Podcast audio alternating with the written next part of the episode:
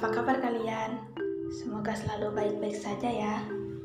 Kembali lagi di suara dan ruang yang sama. Hmm, gak kerasa ya, sekarang udah Desember aja. Beberapa hari lagi kita udah bisa say goodbye nih sama 2021. Kalian gimana? Udah siap buat nyambut si dua-dua? Jujur li, gue pribadi belum siap sama sekali.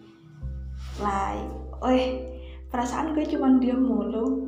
Hahihi, huhuhu. Eh, tiba-tiba udah mau 2002. Kaget ya? Iya sama, gue juga kaget.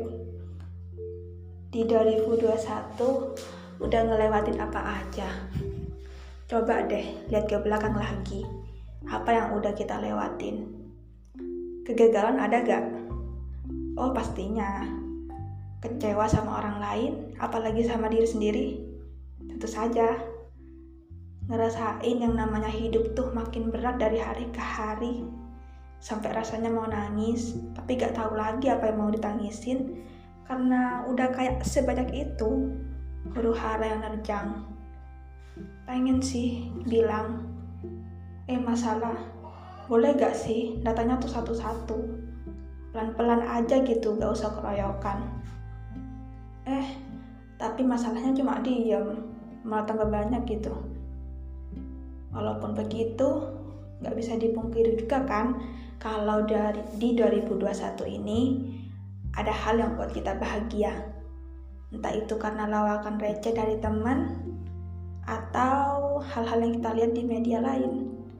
Nemu uang di kantong celana atau dapat sesuatu yang dimau misalnya. Setelah dilihat lagi 2021 is that not bad after all? I mean it's not the best but 2021 leave us with many good memories. Maybe right? Terlepas dari semua hal gak baik yang udah dilewatin selama 2021 Sebelumnya, ayo kita bersyukur. Tentu juga apresiasi terbaik pada diri sendiri karena udah hebat bisa bertahan walau kadang juga runtuh diterjang arus hidup yang kadang tidak mengenakan. Sumpah ya, diri kita ini hebat banget loh udah berjuang sejauh ini. Selamat ya, udah sampai di titik ini.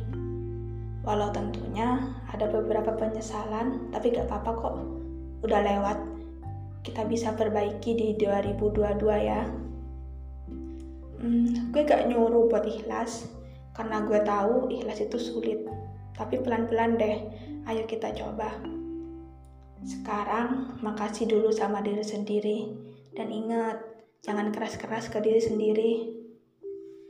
By the way, untuk dua-dua, takut mah ada.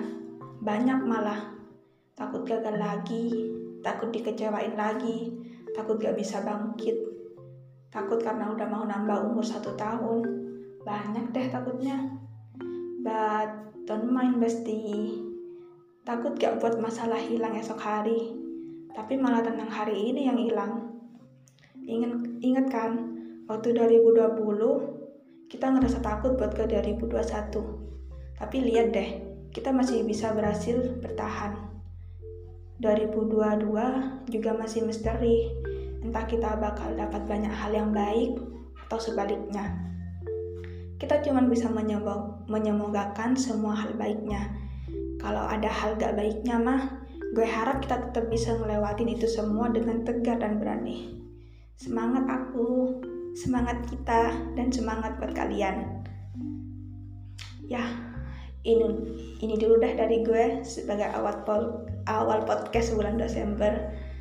Oh iya, tanggal 4 ini cowok gue Kim Sok Jin ulang tahun. Tolong doakan yang terbaik ya buat dia. Amin. Makasih semuanya. Sampai jumpa lagi di episode selanjutnya. Stay healthy ya.